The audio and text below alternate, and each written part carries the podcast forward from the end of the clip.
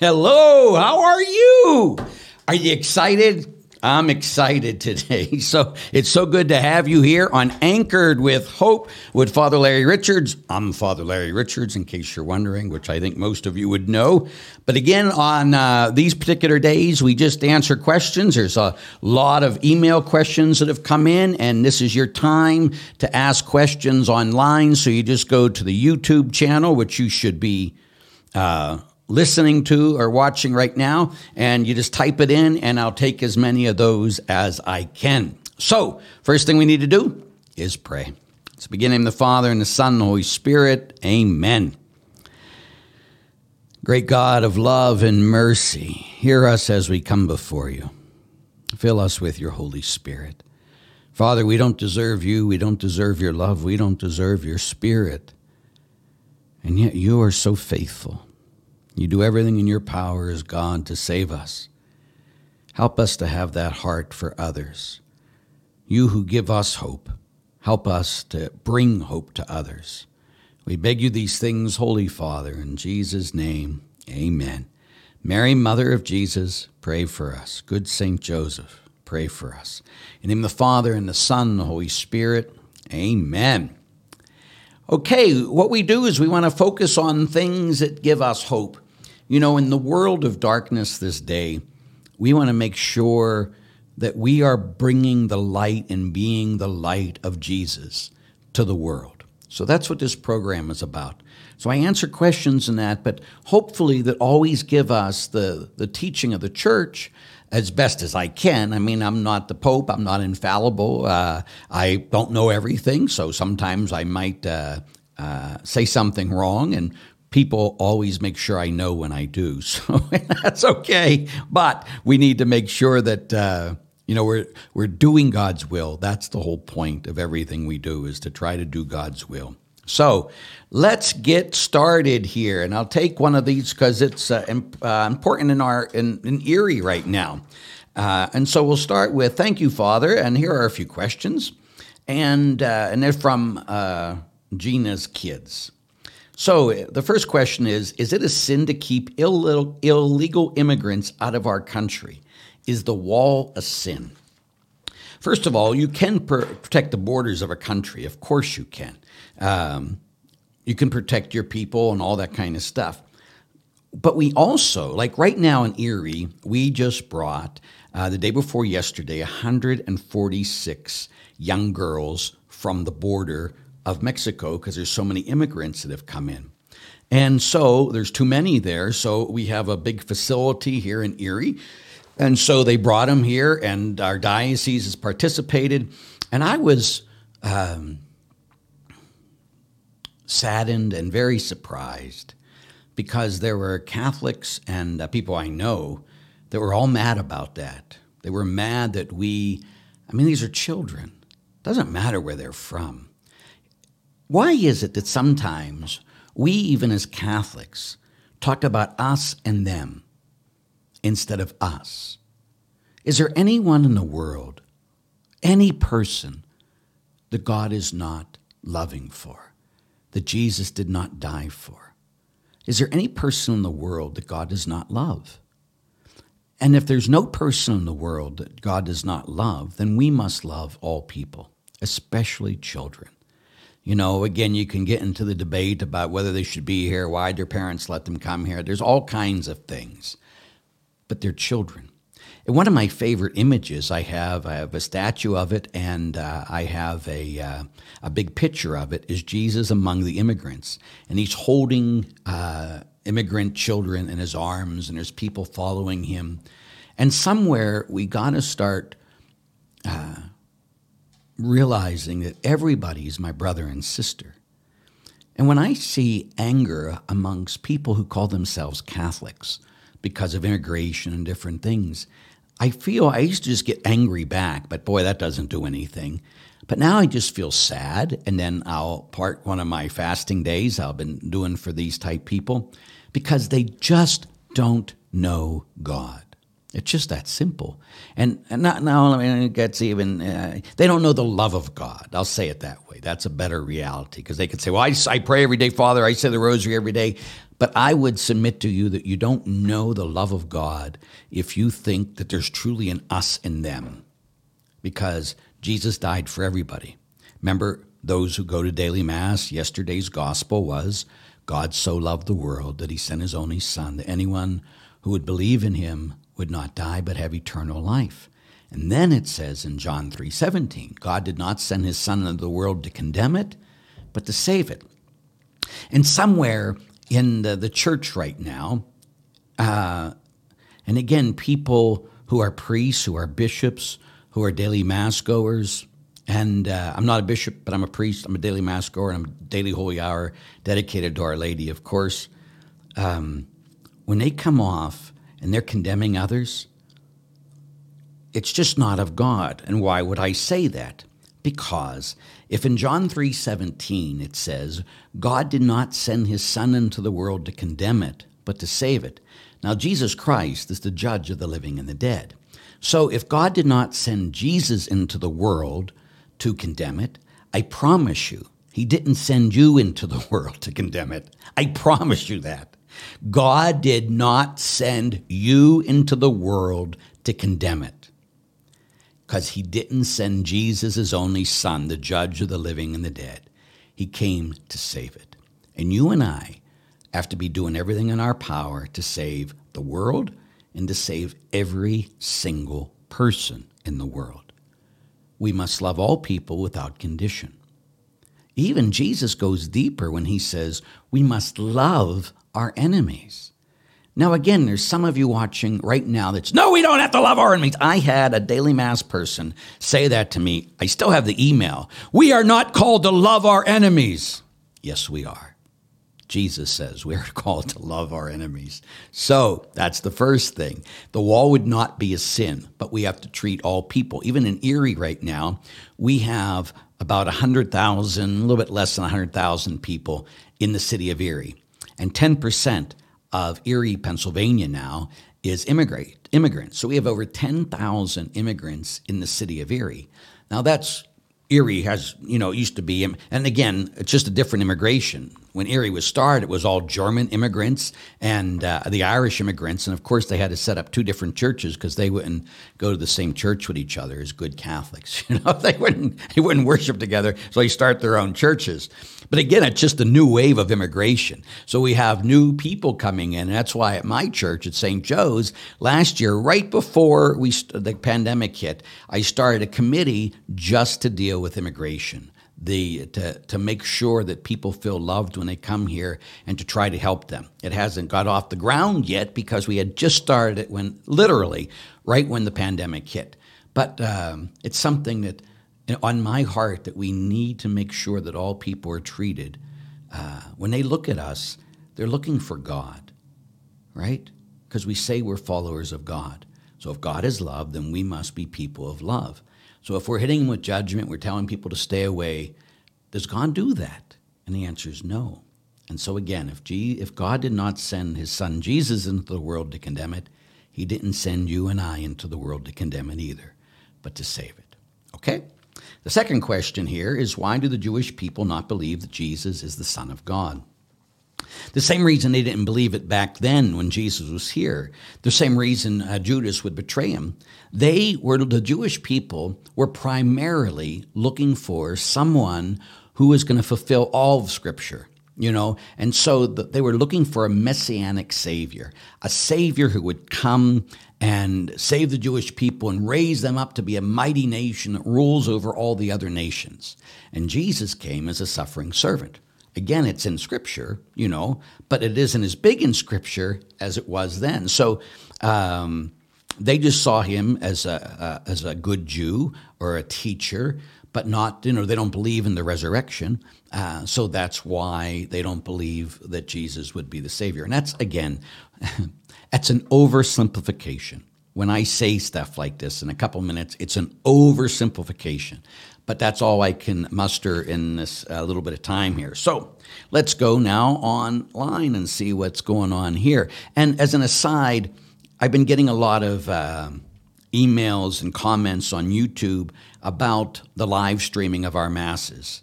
We know that we've been buffering. We know there's been great problems. We spend over $500 a month for the best internet there is, and we have got zilch. We get cut off all the time. So we made a lot of complaints, and so they were there today, and I think they're still there working on it. But we're telling them they got to do something. We use a Spectrum, and it's not been very reliable. All the money that we pay, and it hasn't been reliable at all. And we call them, and they come, and they say, well, we need to do this, we need to do that. Well, just do it. But right now, it's been very unreliable. So, but we know that, and we're working on it, so just so you know. Okay. Hello, Father. Do you have a chance to look up Easter? I did not. I'm sorry. And the reason someone talked about, but again, for the last month, I have been... with all my health problems, like I was saying to someone, it's like I lost a whole month of my life. I was in shutdown with this because, again, like I was saying last week, that they went from me having cancer to a kidney stone back to cancer. And then they had it last Friday. I had to get all these... or last Thursday, I got another new CAT scan that went through everything and da-da-da. And then on Friday, I got the results, and there is no cancer by God's grace. So that was my first thing. But it said I still had my kidney stone.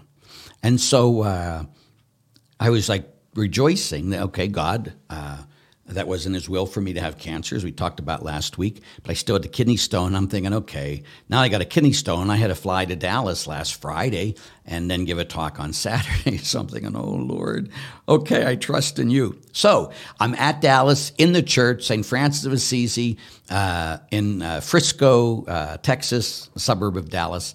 And 5 minutes, I'm the only speaker. And 5 minutes before my talk, I'm in the front row. And I thought, oh, I better, go to the restroom before I give my talk. And I went to the restroom, and I passed my stone. It didn't hurt. I mean, very little, but I saw it, couldn't catch it. Like they said, you're supposed to keep me. I didn't keep it. Too much information, I know. But anyway, but it passed. And so it's just this week that I'm really getting, I had over 100 emails I had not answered, didn't even look at. And the problem is, and then some of them, they asked me to do stuff. And of course, I mean, it was done, but I get so many emails anyway. But the ones I just didn't have a chance to respond to. And I just got them finished. A lot of them, some of them are already passed. I couldn't do anything about it. But yesterday, or the day before yesterday. So I'm sorry, but again, I did ask somebody, but they said the same thing we talked last week. It's the pass, but I still don't even know what the Easter means for that. But again, sorry. Easter Sunday is Resurrection Day. Yes. Okay. I don't know. Greetings, Father. We have been passionately teaching, preaching, evangelizing with humble boldness, love, hope, and peace. Oh, yes, I have. If you have to ask the Lord for another gift, what would that be and why? If I had to ask for the prayer that I make every day when I hold up the Blessed Sacrament, because it's supposed to be the most powerful moment of prayer, is when Jesus becomes present in the Eucharist. And then when we hold Jesus up and we say, this is my body for you, and we hold up the God of the universe, because now we participate in the one prayer and the one offering of Jesus. So my prayer, since I have been ordained, soon to be 32 years ago, every day, is increase my love for you and for your people. Because I preach it. I've just been so aware of how selfish I can be. And I'm thinking, I preach it, but I don't live it. And so I keep saying, Lord, you got to increase my love for you and increase my love for your people. And again, as I've said a million times, I can love God easier, but even, I think I've said today, increase my love for you 1,000 times today to Jesus. Every time I go by the chapel, you got to increase my love. I don't love you enough, Jesus. But then that's true because I don't love people enough. Again, people sit there and they'll watch something like this and they'll say, he seems so nice. And then when they get me in real life, I'm irritable. I don't bother me right now. There's all kinds of stuff. And I hate that about myself. And so the biggest thing is, Lord, you got to make me more loving of you and more loving of other people. So that's the prayer. And that's what I would hope that I need to, he'll answer that more Yeah. So if you want to pray for Father, for anything, pray for me that I love God and I love others more. Thank you. Okay, let's go now to a paper one. If venial sin, this is from Robert, if venial sin will not send us to hell, and any sin forgiven still needs to be cleansed in purgatory, why does it matter if venial sin is forgiven or not? Sure, mortal sins have to be forgiven, but if a venial sin has been forgiven by God, is there less a price to pay in purgatory? People get caught up in the purgatory reality. First of all, let's be very clear about purgatory. The only thing that we have to believe as Catholics about purgatory is that, one, it exists, and two, it's a good and holy thing to pray for the dead. So that is primarily what we believe. And so all those other things are conjecture, theological conjecture, conjecture with good theology basis for it, but isn't truth. We don't know. It's a theological speculation, okay? But the reason, first of all, we need to be forgiven of venial sins is we should not be looking at sin as like part of our belief system.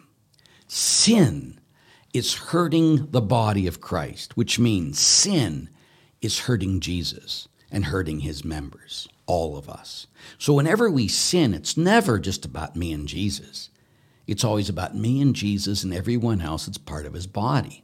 So whether I do mortal sin, which cuts me off from God, or venial sin, which wounds my relationship with God, I should be sorry for any sin I commit, because all my sin wounds Jesus.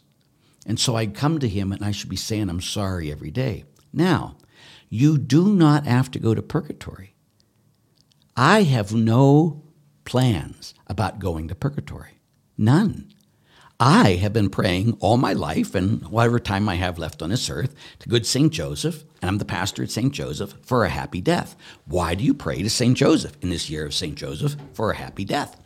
One is because Jesus and Mary were with him when he died. And what's praying for a happy death?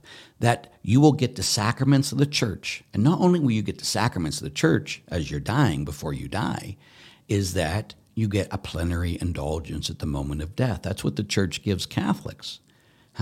So that means that if I go and I get anointed, I go to confession, I get anointed, I receive viaticum, and then the church gives me the plenary indulgence in the moment of death. It's right in our ritual book.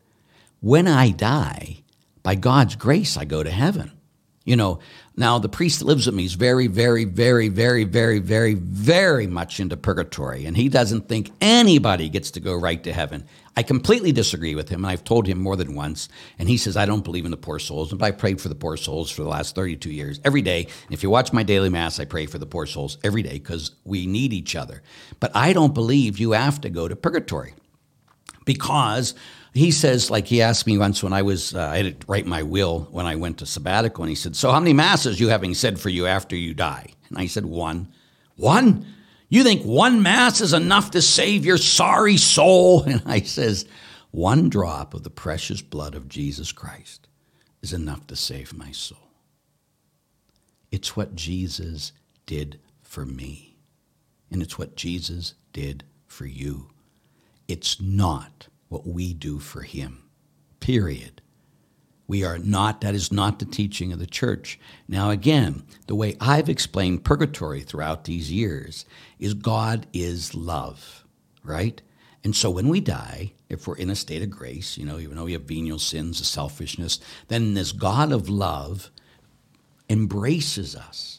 And as he embraces us and draws him close to himself, and again, all this is analogy, all the things are analogy.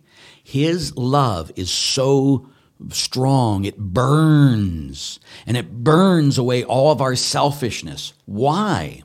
Because heaven is the place where we love God, where he loves us, and we love each other forever, right?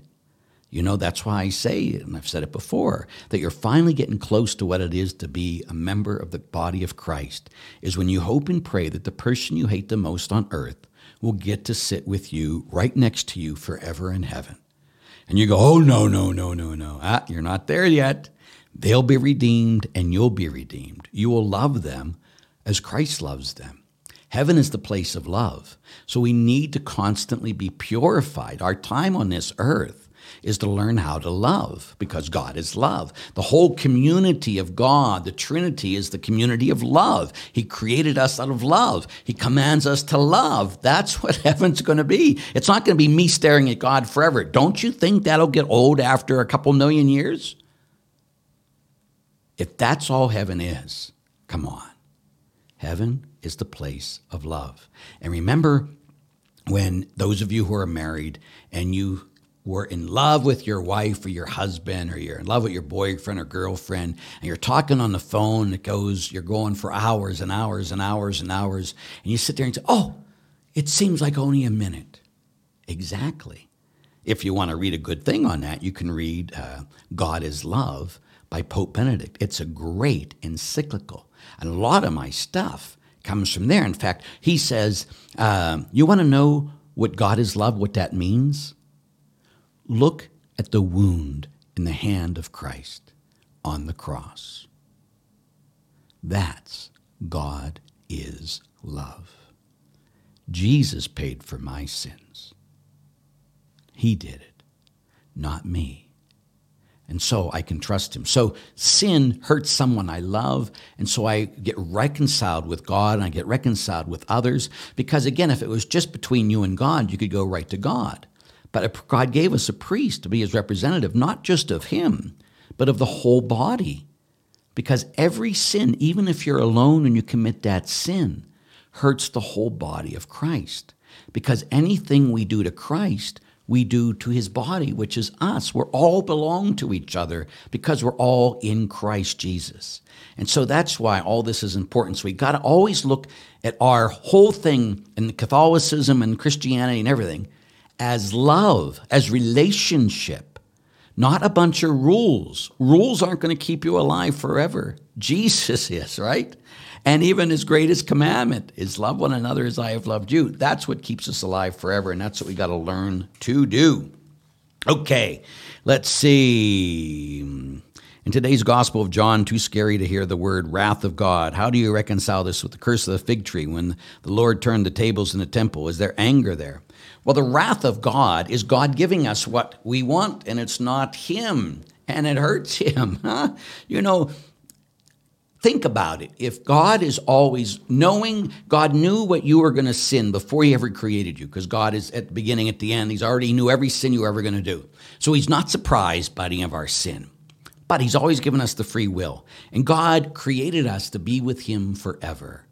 And so even when if you're a mother or a father and you get angry at your children, it's because they're hurting themselves. It's because they're doing something can be dangerous. It's because they're whatever it happens to be. It says in Hebrews 12, whom I love, I chastise. That shows that we're beloved sons and daughters of God and not illegitimate, as again it says in Hebrews 12. But that's all done in love. Now, in the Old Testament, when the wrath of God was more frequent, and you might say, well, why is that, Father? Because Jesus had not yet paid the penalty for our sin. So the Old Testament is much more filled with justice. Like in society today, the church's job is to bring mercy, but the society's job is to bring justice. You need both. And so, when Jesus comes and dies and pays for all of our sins, now the justice of God has been fulfilled by the death of Jesus Christ. So he fulfills all the justice in himself, okay? And so that's why it says, even in today's gospel, if we believe in him, as I preached on this morning, if we have faith in God, we will have eternal life, because we believe that he paid the penalty for my sin. If we disobey him, we don't love people, we don't believe he came to die for my sins, I got to earn my own salvation, which is the heresy of Pelagianism, heresy that you are going to earn your own salvation or you're going to do 50% in God's, all heresy. So then you're under the wrath of God. Why? Because now you're under the judgment of God. because God's justice must be fulfilled. But if you surrender your life to Jesus Christ, you obey Christ by being a man or woman of love, then Jesus pays for your sins. So you are no longer under the wrath of God. Again, the best way for me to say this is, when you and I, every sin must be paid for injustice, right? So it must be, or God's a liar. He says, if you sin, you shall die. Now, you and I, when we get to receive either mercy or we receive justice by what we cling to, if you and I cling to our sin and say, I like this sin, I'm going to keep doing it, I don't care, then the justice of God, when it comes against the sin, it'll also come against you. Not because God wants you. That's why he gave you the rule, don't do it. He wants to save you. But when you repent of sin and you say, Jesus, save me, then Jesus embraces you and gives you mercy, and then your sin goes to justice. So you see, we always got to be dealing with these two things together, justice and mercy. You'll receive the justice of God if you don't receive the mercy of God in the person of Jesus. That's why when Jesus, he's not a liar. He said, if you believe in me, you will have eternal life. If you do not, you're under wrath because you have chosen not to come to Jesus, but to earn your own salvation. And there are a lot of Catholics that are trying to earn their own salvation. They're constantly focusing on, what am I doing right? What am I doing wrong? They're not focused on Jesus and not focused on others. We need to be holy. And holiness is when God's will and our will become one. And so we got to be doing that. So hopefully that helps. And again, oversimplification. Everything I talk about is oversimplification, you know, so just so you know, they can go deeper. And like a couple of weeks ago, I remember talking about, I didn't have a chance to, you know, I watched the question came back later. And when I watched my response, I go, oh, I didn't say that. I should have said that. So again, we're trying to take a lot of very difficult concepts and put them into very short answers. Sometimes I can do that. Sometimes I don't do it well. I forget things or I think of it later. Oh, I should have said that too. So please be patient. You know, all I'm trying to do as best I can here. Okay, so let's go back to here. So, hello, Father Larry. Okay, I do not have so. Okay, so my question is, does the devil hear your prayers? What do you think the answer is? No, he's not God. He can only see, he can tempt you from outside, but he doesn't know your thoughts. Only God knows your thoughts. That should be helpful. It's the leading question to a much larger understanding I find myself struggling with. Any insight or direction you can offer me will be greatly appreciated. Again, that sometimes too many people give the devil way too much credit. He's an angel, just like all the other angels. And because he has decided to fight against us, he has other angels and demons that fight against us and try to get us to focus on them. And so too many people are so focused on the devil. I mean, oh my gosh, so focused on the devil that you wonder who they're really worshiping. You know, even this year is St. Joseph, and there's a question coming up here on St. Joseph. And this year is St. Joseph. What do you think amongst men anyway, the favorite of the litany is? Do, do, do, do, do. Terror of demons. That's right. Oh, yeah, we got power over. We have power over demons from Jesus Christ living inside of us. Joseph also has power over demons, but so do you. Because why? You know, this Saturday, my kids at my parish are going to be confirmed. And like I met with them all, except for the one that didn't come. But anyway, I met with them all, and I said, the spirit that God gives you is not a cowardly spirit, but one that makes you strong, loving, and wise. From Timothy, it says that. And you got to remember that when Jesus went and fought with the devil, he had, after he was baptized, he knew who he was. Then he fought with him in the power of the Holy Spirit. That same Holy Spirit that was in Jesus, in a different way, of course, than us, is the same Holy Spirit that lives inside of you.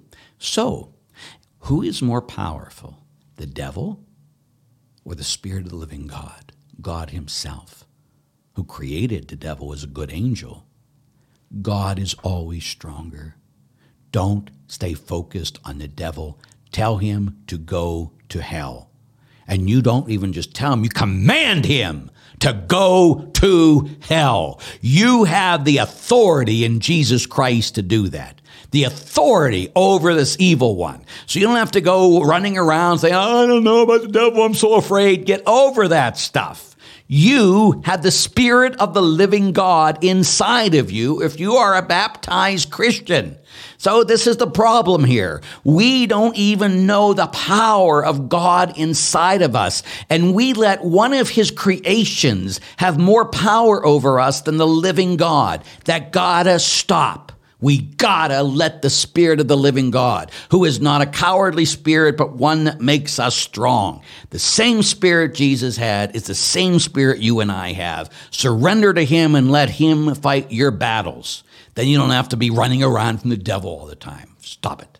We are always stronger. We are beloved sons and daughters of the Father. Are you kidding me?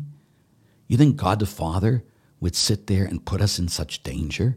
He's given us his Spirit to save us, to lead us, to give us strength so we can have great power. So just so you know. Okay. I had, okay, here we go. The St. Joseph thing. I'm having issues with the consecration of St. Joseph. That is the in thing, and it is the in thing. And it's good. I always said, so where has everybody been? I've had great devotion to St. Joseph most of my life, all of my priesthood. You know, but now everybody's into St. Joseph because a book was written. There was another book. The big book that's been written now, it's quite interesting. As far as I know, I have two of them, but I haven't went and explicitly questioned it. But I haven't looked at it enough. But those of you who have that book, see if there's any quotations from Pope Francis. Someone had just told me there isn't one quotation from Pope Francis in that book. And I've had struggled with the book from the first beginning, but if there's no quotations from Pope Francis, that is a humongous issue. Should you consecrate yourself to St. Joseph? No, you should consecrate to Jesus through St. Joseph. I'm not giving my life to anybody except Jesus Christ. But like I've consecrated my life to Jesus through Mary, and to consecrate my life to Jesus through Joseph, the last thing Joseph ever wanted, he only didn't say a word because he always pointed to Jesus. Mary always said, do whatever he tells you, pointed to Jesus. Sometimes we get stuck. I'm consecrating myself to Joseph. In the men's conference, there's a great thing with Heroic Men, and I encourage you to get this stuff. For all you men out there, there's an app called Heroic Men, and I have stuff on there, a lot of great speakers and that on there. We have a lot of stuff. But when we're talking about, we have a great thing coming up on the Father's Day and consecration with St. Joseph. And I said, we got to be very clear that we're consecrating our lives to Jesus through St. Joseph. Because if you consecrate in your life and surrender your life to anyone else, except Jesus Christ, that's idolatry, period. So we only go to Jesus through these saints, through great saints, his mother and his stepfather. Are you kidding me? You can't get better than that. But you got to make sure that you're doing the teaching of the church and not just, well, this priest says this and this priest says that. Let's go back to the basic stuff. Should you consecrate yourself to Jesus through Joseph? Absolutely, positively. You do not need to use that book. There's another couple books out there, also consecration. And there's the one I've used and I really like, written by a lay person and a lay woman. Fantastic, and I wish it's Consecration of St. Joseph. I forget the author's names, but that's also a very good book. And the other one's fine too, but I'm just again questioning. In this problem in the church today, the people don't acknowledge Pope Francis, the true Pope. Again, we separate ourselves from the official teaching of the church, period. And again, that's why it's just important that we make sure we're looking at everything the way we need to. But yes, dedicate yourself to Jesus through Joseph. He's a powerful intercessor. Joseph has done everything for me. He treats me, like even when I sat there and they thought I had cancer. I have like Pope Francis says, you know, he really started to made popular in the world the devotion to the Sleeping Joseph. And so I got that statue of the Sleeping Joseph, and I wrote, Joseph, no cancer. And I put it under the pillow. No cancer. Joseph always, remember I asked him to start perpetual adoration. The bishop said no, and I crawled up on the high altar, my second high, the side altar, and I put a miraculous medal at the foot of St. Joseph, and I said, Joseph, the bishop said no, but I know you'll say yes. And we are the only church with perpetual adoration now for the last 16 years. So Joseph, I am in no way diminishing Joseph. Joseph is my go-to man. He's also the one that is the man who prays for me because all men need men. So Joseph knew what it was to be a man. So I've always went to Joseph. So, and in no way, any way, diminishing consecration to Jesus through Mary or Joseph. In any way, I just want to make sure you put it in the right context. Okay? Okay. So, okay, why is John not part of the synoptic gospel? Synoptic means from the same eye. And so Matthew, Mark, and Luke traditionally use the Q source, which means they have the same eye. They're looking from the same eye. So that's why they're very similar. And they're called low Christology. That's why they start with the humanity of Jesus. John is high Christology, has a different eye. So John's gospel begins, in the beginning was the Word was with God, and the Word was God. High theology, low theology. Synoptic is low Christology. Of course, they talk about the divinity of Jesus is hinted to, but explicitly it's in John's gospel. Before Abraham ever was, I am. He uses the word I am, Yahweh, again and again. So that's the primary thing there. Okay. Forgiveness is the key to our faith. With the major sports leagues now embracing gambling as a way to generate money, don't you think it's time for Major League Baseball to forgive Pete Rose? Yes, it is. It's time. So, and put the hit king in the Hall of Fame. Absolutely. Do it. Again, I'm into forgiveness for all things. You know, there's, yeah. Everybody makes mistakes, especially the ones who like to judge everybody else. They usually made the most mistakes, and since they've never forgiven themselves, they find it very hard to forgive other people. But again, Jesus has forgiven you, and he has forgiven them if they repent. So you must do the same. Just a thought. Okay. Oh, to do. When is your pilgrimage? Where can I get the info? I'm not vaccinating. Is there a vaccine visa necessary? I've read in the papers. It's in October if we're going to go to, and it should be on it's on the Reason for Our Hope website. So if you go to the Reason for Our Hope, it's like, I think the 11th of October. It's also in Sonia Corbett. We're doing it together. We're going to have a fine time, but we're not going to go if it's not safe. You know, so there's a lot of time between now and October, but we are. I mean, that's the whole thing. If you're not being vaccinated, I really don't know whether you could go or not, to tell you the honest to goodness truth. I just don't know. But you're most welcome to come. If you've ever been on a trip with me, we have fun. We also are spiritual, and we do not also spiritual. We're spiritual and we should have fun. But every night we, like if there's a bar in the hotel, we go down and have a drink. For those who want, I mean, not really, you know, and I'm always big about if there's a free night and we're going to dinner, I say, hey, anybody wants to come to dinner? Come on, let's go. Like I don't go off by myself and say, okay, it's just me and this little group of friends. It's always us, those who want. Now people go do what they want, but we always try to include everybody and we have a fine time. So the Italy trip, and if you don't know Sonia Corbett, she's great. And, it's going to be a fine time. And then next year, we're going to go back to the Holy Land, me and John Edwards. We don't have the exact dates picked up, but the following year, we're going to do that because I think 2023 it's going to be, God willing. So anyway, here we go.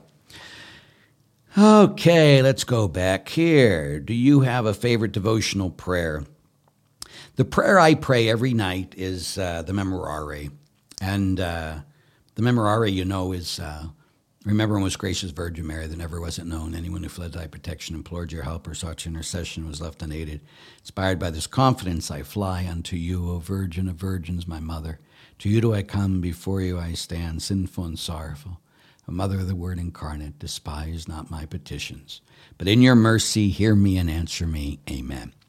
So it's the Memorare prayer, and I've said it since I was a child. I say it every night before I go to bed, and then when I need something, I do. I got off Mother Teresa Calcutta, the mini novenas we talked about last week, about the 10 memoraries, so 9 memoraries in petition and 1 memorare telling Our Lady, thank you for hearing our prayer.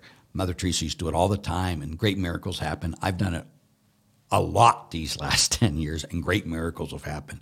You know, so it's my favorite prayer. Go to Our Lady, and Our Lady can get a lot of things done. Again, she prays with us. She asks for us. She sits there and does all these things, but it's all about Jesus. And even when you look at Jesus, Jesus always pointed to his Father too. And Father John Ricardo is one of the greatest priests in the United States. I have great respect for this man. He always talks about how sometimes Jesus was always pushing the Father, and we don't talk enough about God our Father. We talk a lot about Jesus, very Christ-centric, which of course there's no salvation in any other name, so it's good to talk about Jesus, but it's also important to talk about the whole Trinity, especially God our Father, and to get to know God as Father. Okay? So then we go here. Does God love Satan, and would he forgive him? Again, it's theological speculation, but God created him, and he hates nothing he created. He gave him what he wanted, and so Satan didn't want God. If you ever read Dante's Inferno, or Paradiso, whatever, the whole thing, you know, Satan is in hell, but it's not a hot hell. It's a frozen hell. And the reason it's frozen is because he's constantly in his pride trying to get out. And so his wings, his legs are in water, and his wings keep him frozen in the water.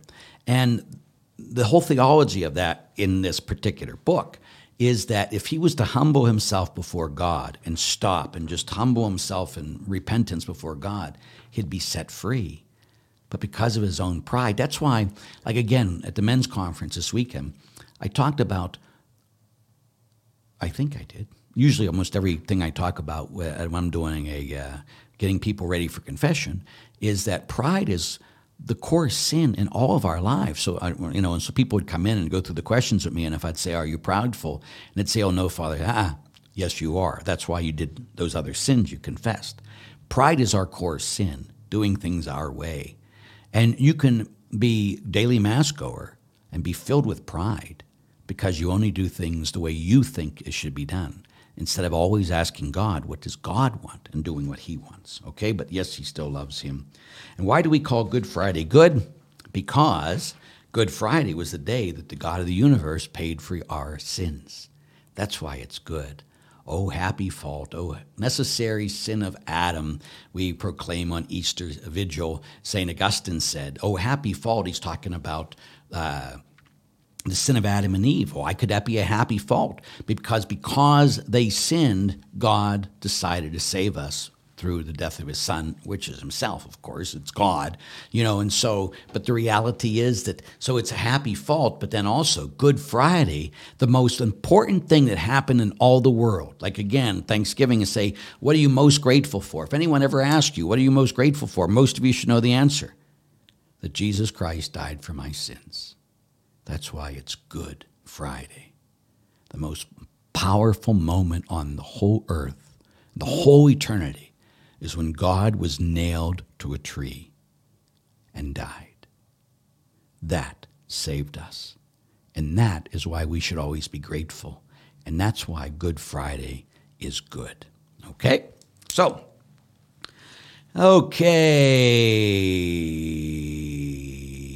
Are ghosts real? Some people, I don't...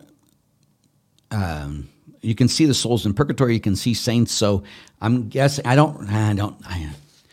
they could be. I just don't know a whole theology. I'd never looked up the theology of spirits, ghosts, because I don't. I'm not interested. I guess that's what it comes down to. People get focused on, is there ghosts here? Oh, again, I go in, hit it with holy water. They're gone. Please, God is always more powerful. That's the whole thing. Yeah, the apostles. Isn't that pre-Vatican II and related to 1 Corinthians when women in Corinth were cover their heads to show respect to for their husbands? Again, it was shown that women weren't allowed to, I mean, women would cover their heads as a sign of respect, but so men covered their heads when they went to pray. That's why the Jewish men, the rabbis and that, when they go to pray, they still wore a prayer shawl to cover their head as a sign of humility. That God is above them, huh? So it's...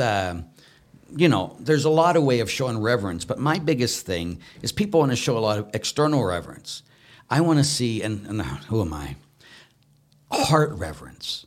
God looks at our heart. Is our heart humbled before him? Period. Because sometimes we can be very prideful in our practices in the faith. Look how holy I am.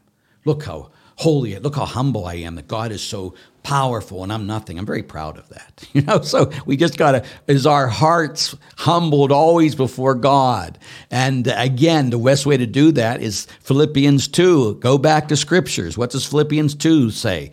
Though he was in the form of God, Jesus did not deem equality with God something to be grasped at. Rather, he emptied himself and took the form of a slave. So what does that mean? Did he become a slave only to God the Father? No, he became a slave to you and me. So people who are saying, I'm humble, though, so at Mass, you can look really humble at Mass, but are you living a life of slavery for others? Are you serving other people? Are you taking care of the poor? Are you going out of yourself, giving yourself away every day? Because if you're not doing that, if you're not a slave to others, it doesn't really matter how holy you look when you go to church, because church must be lived 24 hours a day. Every moment is an act of worship to Almighty God if we are in a surrendered relationship with God. Every moment is an act of worship.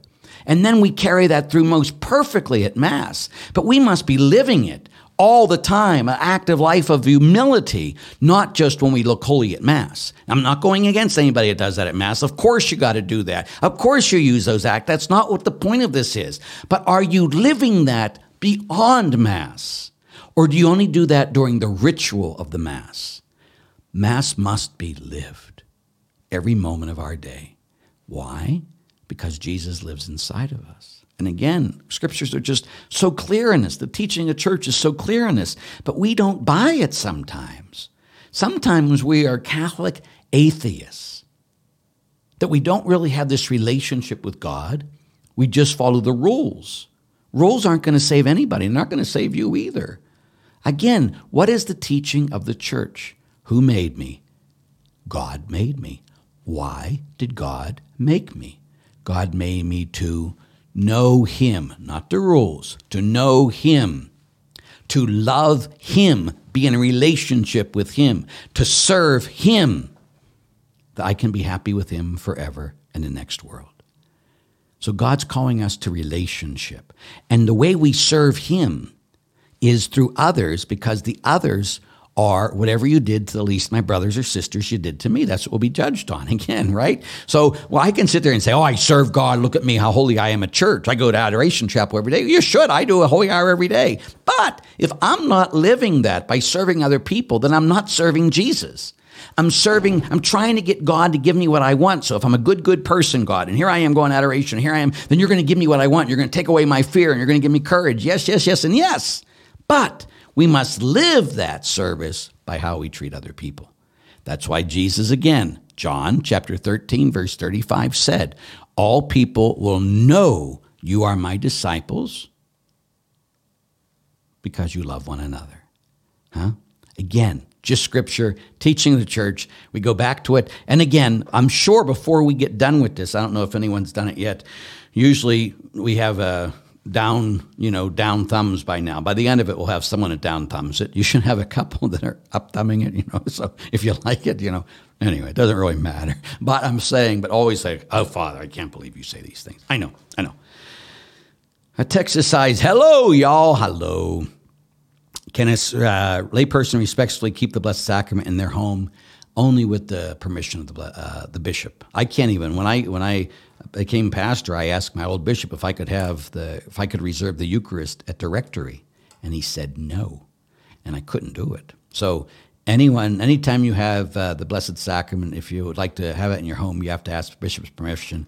But most of the time, the bishop will not give it because of it could It could, for not blasphemy, but sacrilege. It could be a place of sacrilege. You know, stuff could happen. It has to be changed all the time. There's a lot of reasons. But again, my bishop told me no, and I was a priest of Jesus Christ. Now we had the Blessed Sacrament, but it's all the other story. But still, you can only do it with the permission of the bishop. Okay. If you would become Pope, Father Larry, could you imagine?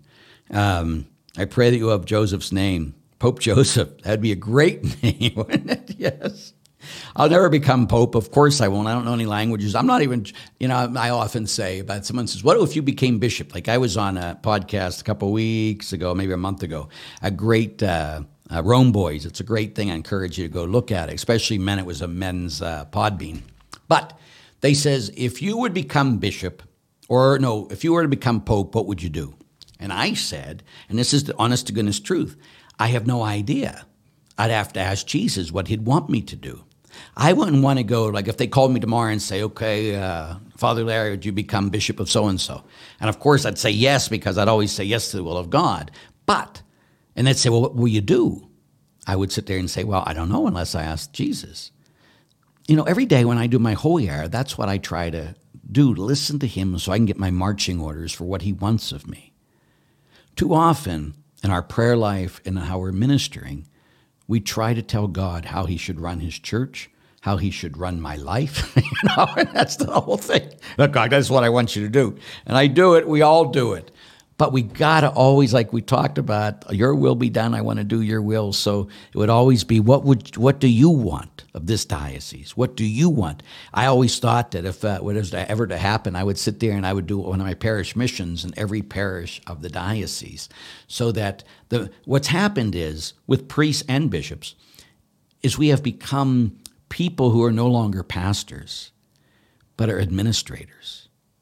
And to me, that's one of the biggest reasons why the church is broken, because we have administrators. We need pastors. Pastors who are willing to die for their sheep. Pastors who are willing to give everything for their sheep, not for the sheep to serve them. And throughout the years, that's been a big thing. The lay people have served the priests and the bishops. But that's not what we exist for. I think that's why the Lord has brought us down a good many rungs, to show us we're here to serve, not be served. Period. So I know that was much more than the question you asked, but anyway, let's go on. Father Larry, you often talk about how you can be when you don't focus on Jesus. Yes. Can you talk about what happens when you do focus on Jesus? Have you seen miracles? Oh my goodness. Great miracles. The biggest thing is when I'm God's instrument and I can get out of the way, then lots of people come to an intimate relationship with Jesus. Lots of people go to confession. Lots of people. There's been healings from healing services on the last night of missions. But the biggest thing that the Lord has used me for throughout, when I was a kid, who brought me to Jesus was Billy Graham, and I just always had like a thought that the Lord's calling me to be like the Billy Graham in the Catholic Church. And that means to bring people into this relationship with Jesus. And that's why I'm always talking about Jesus. I'm always trying to get us to focus on Jesus, surrender our life to Jesus. When I do a parish mission, every mission ends with surrendering your life to Jesus Christ, asking him to come in and take control.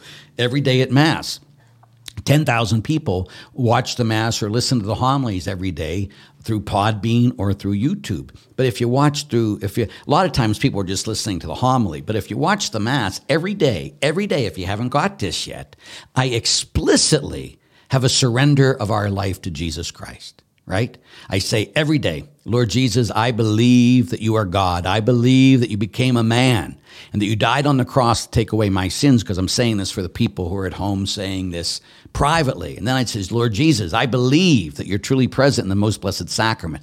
And since I cannot receive you now physically, I beg you, come into my heart spiritually. Come into my heart. Take control of my life. Be my Lord, my God, and Savior. Fill me with your Holy Spirit and make me your disciple. I love you, Lord Jesus Christ, and I surrender my life to you forever as you have surrendered your life for me. So when a person really does that and they really surrender their life to Jesus, they become a new creation. And so my biggest thing is to really, when I started the Reason for Our Hope Foundation, is to bring the world to Jesus Christ. Why? Because that's what Jesus wants. The will of God is that no one gets lost, that he wants everyone to be saved. He says, go and make disciples of all nations. So for me, the greatest miracle that I am part of, that God can use me for, is to make as many people disciples of Jesus. They come to know Jesus and love Jesus so they can live with Jesus forever. And that's what the greatest miracle is in my life, and the miracles that I've seen the most, the miracles of conversion. And that's why when I wrote To Be a Man book, a lot of men have come to Jesus. There's a surrender prayer right in the middle of the men book. Surrender book is all about surrendering your life to Jesus. That's why it's called Surrender. You know, my new book coming out, when I finally get it finished, which I'm all excited about. But anyway, it's the Lord's Prayer. It's all about living it. That's why the book is called Just Live It. It's about living this relationship with God the Father and Jesus and the power of the Holy Spirit. And so those are the greatest miracles, when we are reborn in Jesus, because of that, we get to live forever. There's nothing, no greater miracle than us living forever. And so to bring people to that, when I can get out of the way and they can see Jesus instead of me, that's the best thing ever. Okay, so I got to go see my shrink, and I got to come back because we're going to be doing some new things on the podcast. Again, we're going to start interviewing people, and it's going to be some great things coming your way, so you don't have to just listen to me. But it's going to be some good stuff, so pray for us. So I'll come back for that. And God willing, we'll see you next week. The Lord be with you. May Almighty God bless, keep, and protect every one of you. He who is Father and Son and Holy Spirit. Amen. God bless you. See you next week.